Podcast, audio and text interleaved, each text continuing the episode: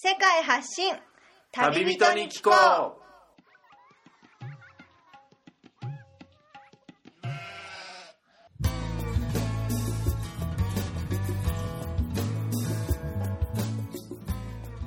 この番組は世界各地で出会った興味深い旅人や現地在住の日本人にざっくばらんにインタビューをしていくトーク番組です。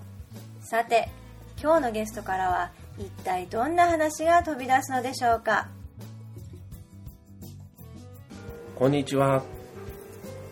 今回は、えー高知県高知市にやってきました、えー日曜日ということで高知市の名物の日曜市に顔を出してきたんですがこの時期、えー暖かくなってきて、え人々も活気あふれる日曜の市にたくさん集まってきましたが、えー今回はその高知市にお住まいでゲストハウス関係のことをやりつつ地域に密着した物書きをなさっている20代の青年のゲストにお越しいただいたのでえー高知のことについて詳しく聞かせていただきたいと思いますそれでは片岡慎吾さんですねよろしくお願いします改めてよろしくお願いいたします。片岡慎吾と申します。いや今日はあの日曜市に行ってきたんですが、はい。これ毎週恒例なんでしょうかこの日曜の市この日曜市自体は、はいもう歴史的には360年続いていると。そんなに続いてるものだったんですか？ちょっと訂正ですね。えっ、と、1689年頃からスタートしているので、だいたい320年ほどと思ってもらえれば。なるほどそれだけ続いてる歴史あるね。日曜の市ということで。これ来たことない人にどういう市なのかちょっと説明していただいてもいいですか？あ、承知しました。日曜市というのは、つまりこの名の通り、日曜日に市場があるということで日曜市と。はい。で、このと、この日曜日の時だけ、約1.3キロの、この道をすべて、か、すべて貸し切って、はい。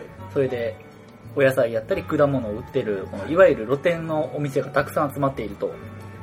そのお野菜、果物を売ってる露店だけでなくて、はい例えば、例えばく、えー、と焼き鳥やったり、はいあとは芋店、芋店、あと個人的には好きなんですけども、はいあの、柚子のお焼きなんかもいろいろバラエティに富んで、うあの、露店が開いているというのが日曜市になります。これあの本当道路を本当貸し切って歩行者天国にしてあそうです、そうです。道の両サイドにその露店が本当ずらーっと並んでもう本当ありとあらゆるいろんなものが売っていますよねそうですね。はいましてや今日なんていうのは、あの、はい雲一つない、もう、もう、スカッとした晴れなので、はもう今日はお客さん、業さんいらっしゃったと思うんいですけど。いましたねさっき言ってもらった野菜とか果物この時期の旬の、ね、いろいろな果物の例えば小夏であったり文旦であったり、まあ、高知特有のこういう果物フルーツがたくさん並んでるのはもちろんなんですけど、はい、高知独自の柑橘系のですね。はいはい。その柚子だったりねいろいろ、まあ、柚子はちょっとシーズン終わっちゃったかもしれないですけど、そうですね。は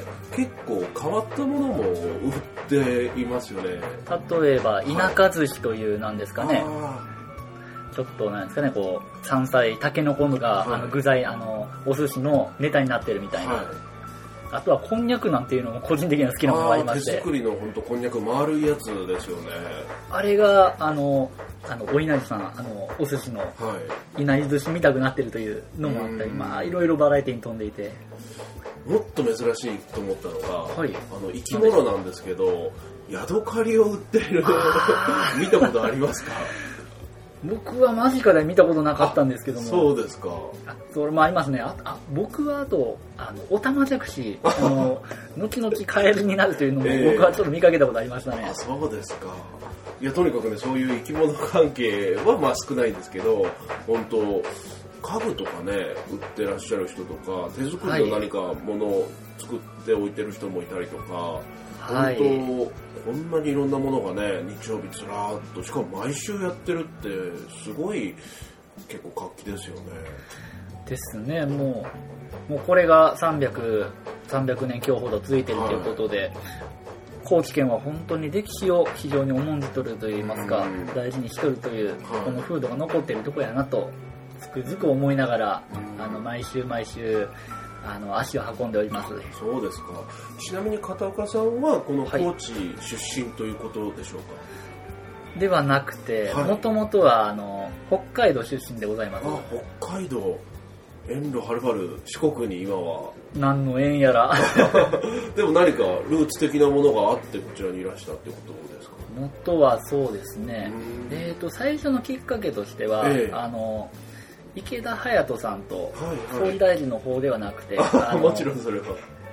もうただこうインターネット詳しい方やと、はい。あのブログの世界やとトップの中のトップで呼ばれうん。るあの池田隼人さんですね。カタカナではい、はい、池田隼人さんに最初直接お会いしたことが学生時代にお会いしたことがあって、はい。その際にあの一度高知来てみませんかと。うん。当時私なんかはあの就職活動とにかく迷いに迷ってうん。でもうとにかくもうあとはもう稼ぎ口をなんてはせなー。いかんというあだけでもう今就あの就職活動してた頃だったんで、はい。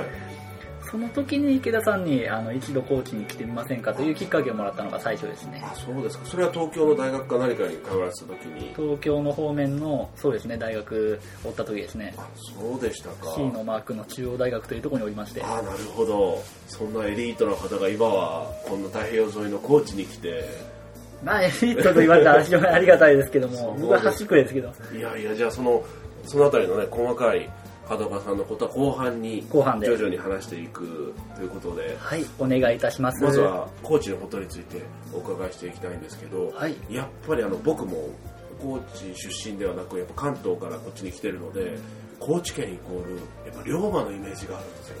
はいで龍馬が高知の中で龍馬といったらここっていう場所がいくつかあると思うんですけど僕の中で個人的にどちらでしょうか？やっぱりその桂浜桂浜。はい高知市内にあると思うんですけど、これでも高知市の、えー中心部からどのぐらいの距離アクセスで行ける場所でしょうか？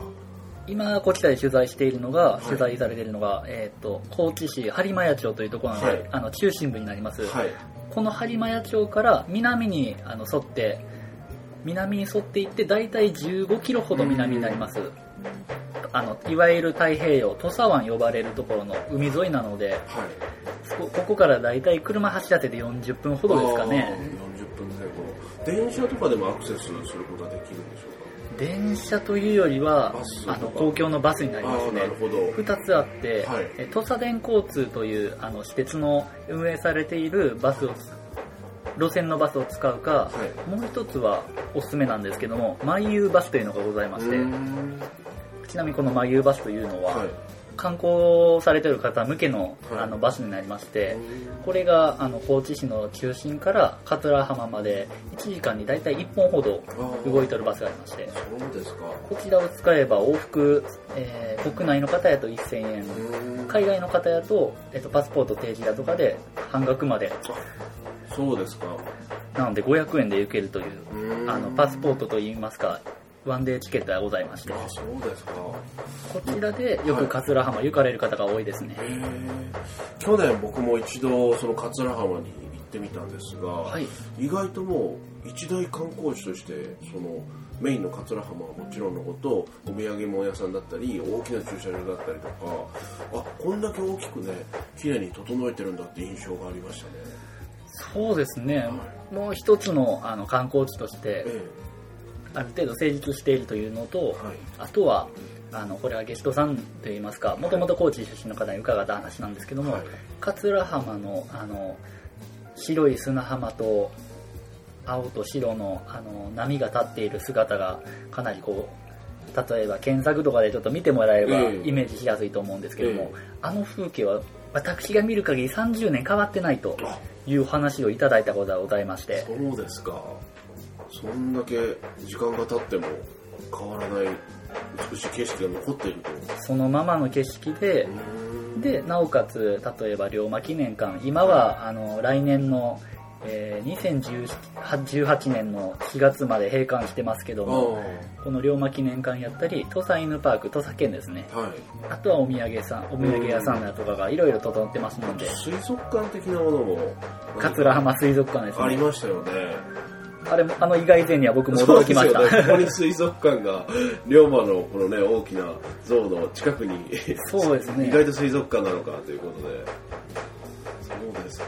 意外とそのこじんまりあるのかなと思ったら結構一大観光地としてかなり手を入れてまあ龍馬龍馬イコールやっぱりね高知っていうイメージ持ってる人は僕以外にも結構いると思うんですけど。もう大多数の方はそう思われてるかと。うん。あの大きな龍馬の像がね太平洋の方を見て本当にここに龍馬が来たんだなっていうふうにちょっと考えにふける場所ではありましたね。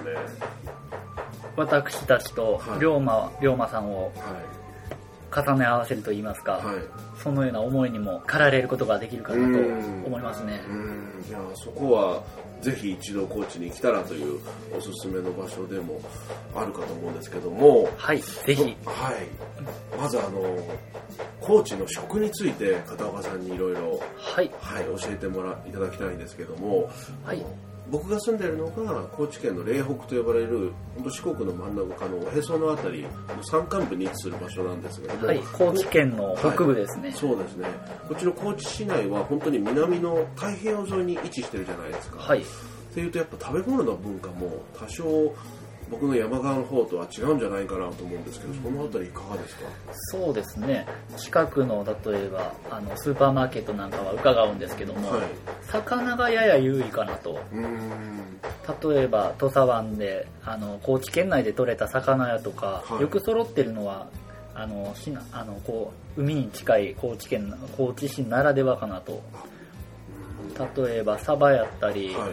あとはイワシのなんですかねこの肌の少し荒れたような感じのうん。いわゆるやけどと呼ばれるちょっと珍しいものもちょっと名前をパッと出るの忘れますけどもただかなり魚の種類が多いなうとん。対してお肉の種類が若干少なめかなと。もしかしたらその獣とかのお肉だとこっちの山間部の方が結構多いのかもしれないですけどとにかく海の幸がね太平洋の恵みから取れる本当にカツオやっぱり龍馬の次は僕の中でカツオっていうイメージがやっぱり高知はあったんですよね。高知のイメージといえば龍馬さんか、はい。カツオか多分このツートップなのかなと。そうですよね。でその高知の食を味わえる場所が市内のさっき説明していただいた日曜市の近くになんとか市場という形であるんですよねそうですね、はい。でこちらもあの高知高知県の観光地としては、はい。あのトップのあの人気度といいますか、は有名なところなんですけども、はい。広め市場というのがございます。広め市場です、実は去年あの高知市に在住の方に取材をさせてもらった時にその広め市場についてちょっと説明していただいたんですけども、はい。もう一度その片岡さんにローカルに詳しい片岡さんに聞きたいんですけどもこの広め市場っていうのは一体普通の市場と違ってどういう感じの中身になっているんでしょうか？そうですね。市場という名前からすると、はい。あの何かこう魚とかいろいろ売ってるようなイメージかと、ええ。調理前のものが置いてるイメージありますよね。そうですね、はい。ただこの広め市場ですと、はい。ざっくり言ってしまうとあの居酒屋みたいな感じになってます。居酒屋の集合地帯と言った方がいいかもしれないですね。ね。はい。うん。大体50店舗ほどあの店舗がございますそので。んなにあったんですねなのでお魚もお肉もはい。あとは高知あの高知のイメージあの新しいイメージをあのお覚えるかと思うんですけども、は屋台餃子という一口ぐらいの小さな餃子のお店もあればあとは最近ですといわゆるこう洋食のバル,、バルと呼ばれるええスペインのそうですスペインね風居酒屋が流行って流行ってるところそうですね。なので立ち飲みやったりうん。ちょっとカウンターであのサクッとこう食べ飲みできるスペースもここに34ヶ月前にできたもので。そうですか。いやそれは意外でしたね。高知の特産物とかそれ以外にまさかバルがあるなんていうのをちょっと知らなかったんですけども。やっぱりあそこに行って一番特徴的なのはもうはい。行って開店と同時に午前中からお酒が飲めると。門岡さんもやっぱりお好きな方ですか？ビールが好きですねあビ私ールがは特に。このビールであの面白い広告を高知でよく見るんですけども、はい。まあ、某キリンビールさんの広告なんですけどこれは名前隠せない。そうですね。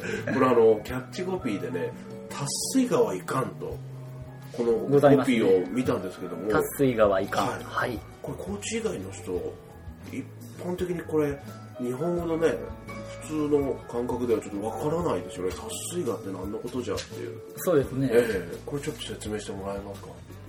はい。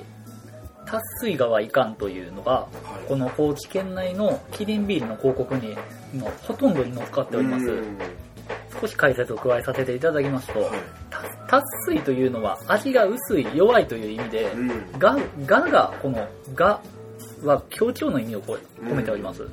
なので、味が薄い、あの、弱々しい酒なんというものは、はい。いかんということで、あつまりはもう弱々しいお酒なんだ、ーはい。こうお酒じゃねえという話ですね。いやでも本当午前中から飲めるこの居酒屋集合地帯広め市場を筆頭にやっぱり高知土佐の人ってすごい飲むイメージがあるんですよね統計で言えば、はい。あの例えば偏差値のグラフみたいなのあると思うんですよ、例えば赤色だったら偏差値高くてで青色だったら偏差あの青色、うん。青色だったらそこまで飲まないと。高知県だけあの、赤通り越して真っ黒ですからね。一県だけあのひときわ飲む県がありましてこれ高知だとあれみたいな。これはでもどういった背景から土佐人は飲むようになったんですかね？ルーツがどういうとこなのかなっていうふうに。ルーツどこなんですかうねん。ちょっとここは調査中なんですけど。あ そうですか申し訳ない。いやあのでも女性と強い奥さん女性と力強い男性っていう意味合いで土佐弁でまた言葉があるんですよね。はい、男性だと囲碁荘という言葉で。という。女性だと八金ですね。あの龍馬のお姉さん八金娘と呼ばれた坂本乙女さんなんてはい。象徴でその象徴とよく言われますね、実際でもこっちにお住まいになられてそれを感じますか？土佐の人の生来の気質というものをその八金と囲碁荘囲碁ですね。荘に接してみて感じられますか？とりわけ よ40代50代以降はい。少年老年世代の方なんかはかなりこう人の良い方が多くて、うん。もう僕なんですかねたまたまはい全く行ったことのない居はい。酒屋さんなんか入った時は、はい。また珍しく若いの来たね。まあまあ一緒に飲もうやと。全く初めて来た人にもかかわらずそういうウェルカムな感じがあると。ですね、もうといった風土がはい。私のあの実家のある北海道ととかなりこう違うものであなのでこの気質は非常に好きですあね。すごくフレンドリーな土地ということなんですね。はい。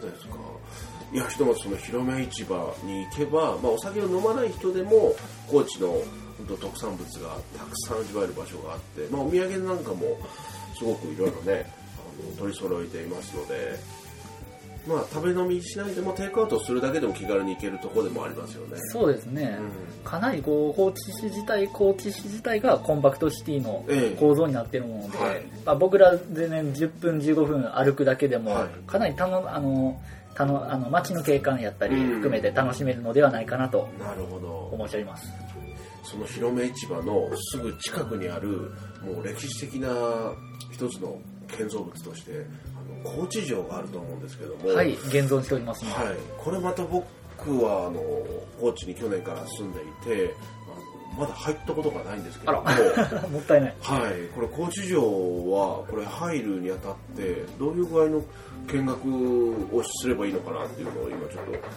お伺いしてもいいですか？はい。はい。えー、と一番高いところですよ天守閣が残っているんですけども、はい。こちらのあの天守閣のあるあのお城に入るのに入館料が僕私の私たち大人料金ですと大体400円になります。ただそこそこのそこの一番上の天守閣登られてあのそこから高知市街をあの望まれるのもよろしいですけども、ただそのすぐじ城の下が公園公園になってるんですね、うん。この公園のからの景色もなかなか良いものと。そうですか。なのでちょっとピシーズン過ぎてしまいましたけど、はい。あの桜が咲いている時なんかは花見にちょうど良い場所で、そうですか。じゃあ天守閣の上ぐらいまで行かなくてももしかしてそれ太平洋も望めるような景色が。うーんできればあの、はい。お城登った方が。あそうですかお城の上はあの裏戸湾と呼ばれるなんですかねあの港のちょっとみなみなみあのあー港が少し見えるもんで。はい。そうですか。まあでも高知に住んでるからには一度は僕もやっぱ行ってみたいですね。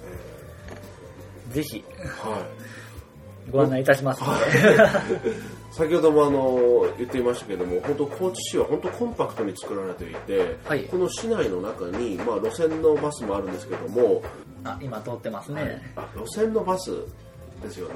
えーとそうですね。メインなのが、はい。えー、と路線バスもあるんですけども、はい。あとはあの土佐電工と呼ばれる路面電車をあのメインに、はい。あの扱っている会社がございまして、今ちょうどカタンコトンとはい。その路面電車が走っておりますね、これは市内をぐるっと一周してくれるような経路になってるんでしょうか？うーんとなんか十字十あの十の字を漢字の十の字を描くようにはい。広がっていて、つまりはあの高知市を中心にして、はい。東は江南市、はい。えー、と東に大体20キロぐらいですね。そうですか。で西は西は伊野町と呼ばれる、うん。西に大体10キロ15キロほどの,、うん。あの隣町まで電車の道が広がってますね。路面電車の道が。そうですか。これはでも風情ある感じですよね。風情とむしろあの、はい。こちらを使ってしあの高知市内まであのお仕事に来られる方が多いかなと。もうじゃあ交通のあの働く仕事に行く足として使われてる人もいると。足としても機能してますし、ええ。かんいきあの観光にもあもう良いものかなとあの先ほどの毎遊バスのあはい。というご案内がありましたけども、はい。こちらを使って高知市内ですとはい。あの一部の区間があの同じく使えるようになってますので。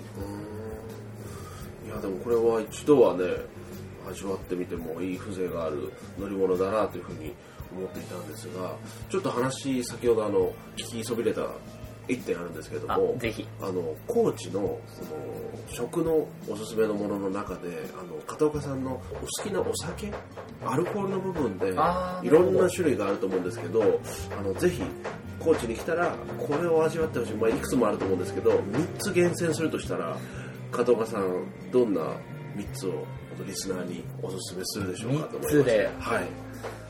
そうですね。では、はい3つセレクトしましょうか、はい例えばまず私の前提として、はい。あのビールが好きなのと、はい。とりわけ札幌ビールが好きな好きだというのまあはまず出一点身ということもはいあって、というのと、はい。あとはそうですね割と後半のお酒とりわけ日本酒あの焼酎あたりはうーん。好みかなという前提でお話しさせていただきますね、はい。まず一つじゃったら、はいあのメガジョッキ呼ばれるはあのそれでビールを飲まれるのは一つ一興かなと思いメいます、ガジョッキ？大きさでいうとこれどれぐらいになるんでしょう？か大体1.1リッター2リッターほどと。これ女性の方はもう持つのも重たいですよね。ちょっと重たいですね。そうですよね。これはそ先ほど言った広め市場とかでも飲めるような？広め市場が多くて。あとはお店さんによっては個人の居酒屋さんなんてのあでも置いてあるところもありますね。大体相場はあのそのいそのメガジョッキ大体1リッター強ほどではい。1000円ほどと、あそうですか。でもこれは本当達水川いかんの味で 高知のあのグルメの幸と味わいながら飲むのがまたおすすめということでそうですすね。うーんなるほど。旗から見てもあのとても豪快に見えるのでですよなりますね。あ一つ目がこのじゃあメガジョッキということで、はい。じゃあ二つ目は2つ目はそうですね日本酒でいきましょうか、うん日本酒。高知は総じてあの達水川いかんという言葉に象徴されるように、はい。辛めのお酒が得意なんですよ。はい。なので全体的に辛いということではい。私はあえて少しあの系統としては甘い方が 面白いかなと思いますね。銘柄でいうとどんなものがあのお好きでしょう有名どころですと,、はい。えー、と土佐鶴酒造さん、はい。土佐鶴ですね。かはいもう一つが司ボタンの司、ボタン、えー、司酒造さんですね。この二つがメジャーなんですけどもそうですか。そのついでなのかな、はい。えー、と亀泉酒造というのがございまして。そこは比較的香り高くはい。あのクオリティ式のかなり高原線ではい。こだわったお酒が多いんですけども、うん。その中で亀泉セル24ですかね。はいというあのなんですかね。日本酒度プラスマイナス、はい。辛いと甘い。はい。ので言うとかなり甘い部類のうん。日本酒がございますね、詳しいですね 日本酒についても。僕の方のあの嶺北の地区だと土佐市場の慶月というお酒が結構飲まあれてる。ね大町慶月さんと呼ばれるあの文あの文豪の 方から名前取ったと。はるかに僕より詳しいですね。ありがとうございます。おかげさまで。日本酒もこの土佐の幸とすごく相性がいいということで。そうですね。あっさりしたお魚が多いのであなので辛めが好まれるんですけども。なるほどただせっかくもしあのお肉こちら高知はお肉も得意にしてますので、はい。そのお肉と亀泉酒造さんのお酒、とりわけセル24なんていうのが楽しまれるのが面白いかと。そうですか押しますね。なるほど。まあ2点目が日本酒ということで、はい。じゃあ3点目はどんなお酒で3しょうか？点目はちょっと珍しい方向でいきましょうか、えーとですねくあの山の方で取れるあの、はい。山木から取れる栗ってありますよね。はいマロンですよね栗。マロンそうですね、はい。あのその栗栗から作られた焼酎があると。へえ珍しいですねそれは。あまり聞かないですよね。そうですよね、い。全国的にかなり珍しいもので、名前がですね、はい。えーダバダヒブリと呼びますね。ダバダヒブリです。珍しい栗から作った味ということはかなり栗のあの味も焼酎に残っているそうですね。栗のあの香り豊かさとうん。あの少しなんですかね。あのー少し甘いような、はい。香ばしいようなあの香りが残っとるという話ではい。四万十市の原産のの焼酎になりますね。あそうですか。かなりもうお酒について精通してるなという印象なんですけども僕はい。があの高知に住んでいながらもお酒をもうほぼ飲まないたちなのであの高知だとあのよく聞くのがお客っていう文化があるじゃないですか、実はこのお客をお客に特化した大きなイベントが高知で冬に行われてたというのを聞いたんですけどもご存知でしょうか？そうですね。そはい。のお客というのは、あはの高知っていういわゆる宴会の宴会の意味ですけども宴会のことですよね。はい。はい。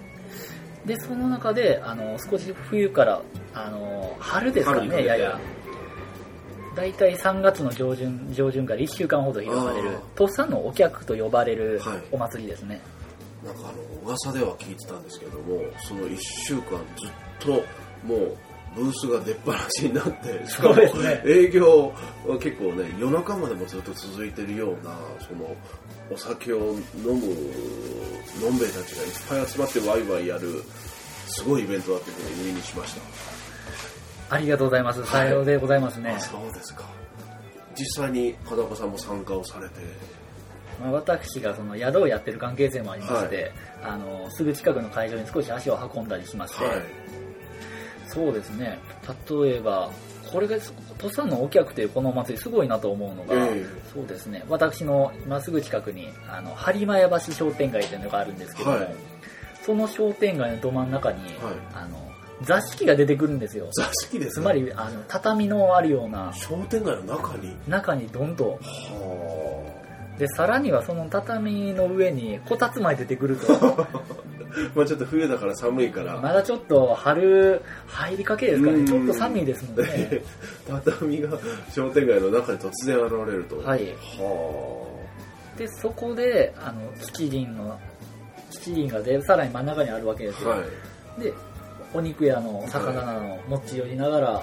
あの皆さんでこう鍋だの,、はい。あの七輪で焼いたものを囲んで食べ食べ飲みすると。はあ商店街でそんなことも行われるそもそもこの商店街を貸し切って、ええ。しかもお酒が関わるということで、とはい。あのこれ全国的にはこれはもう高知だだからこそできるんじゃないかなと。珍しいですよねそれもまた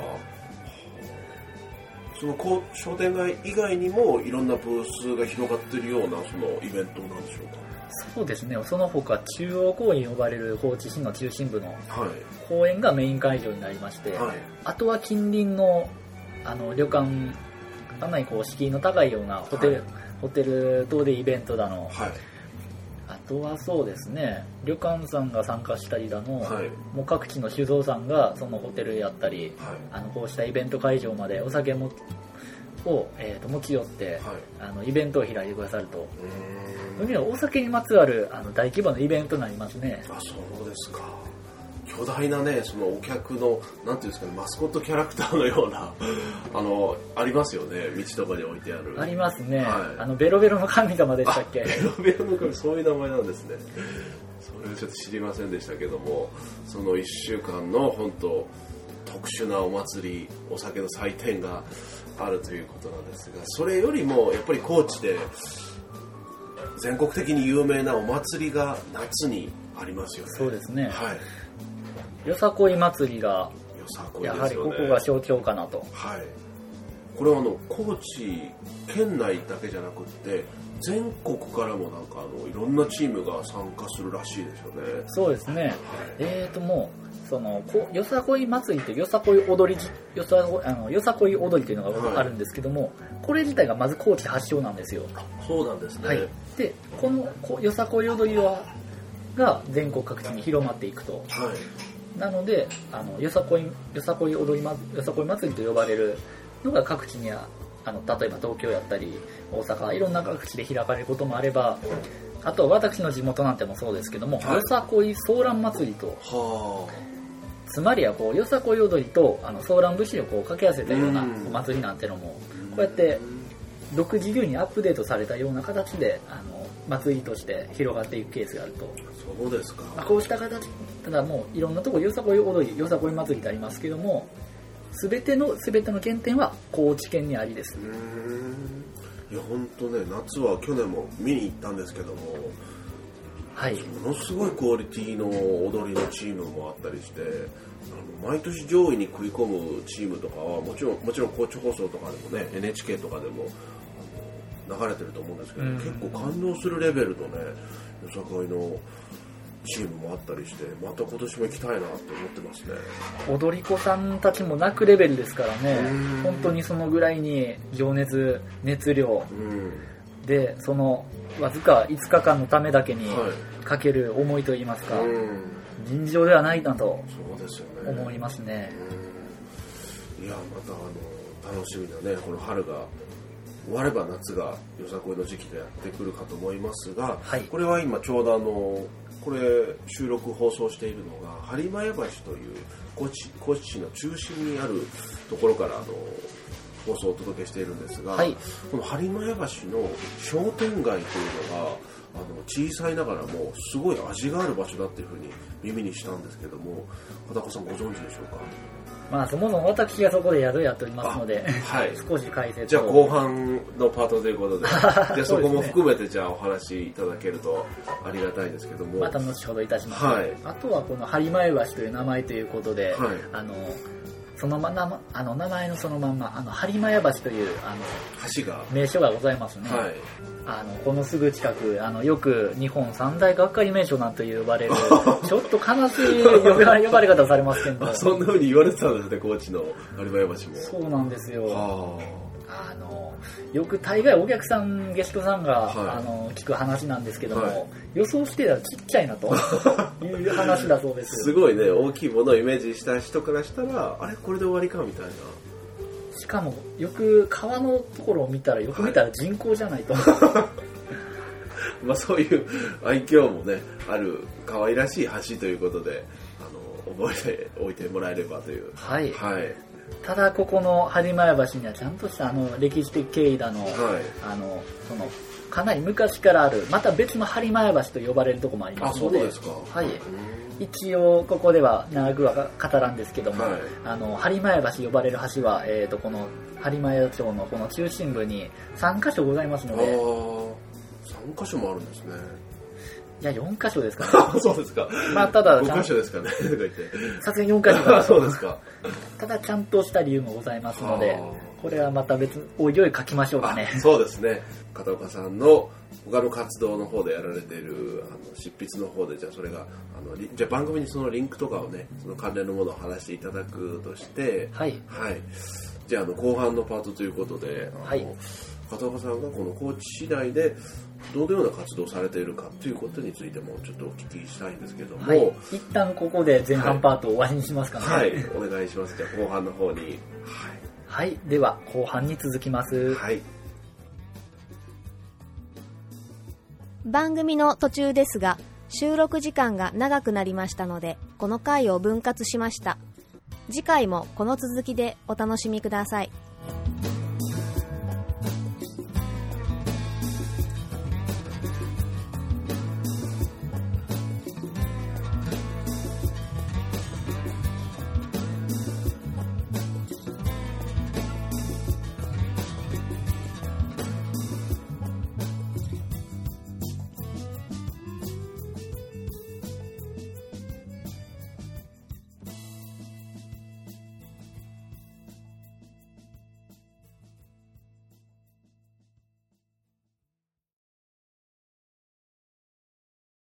この番組はバックパッカーを応援するたびたびプロジェクトの提供でお送りしました。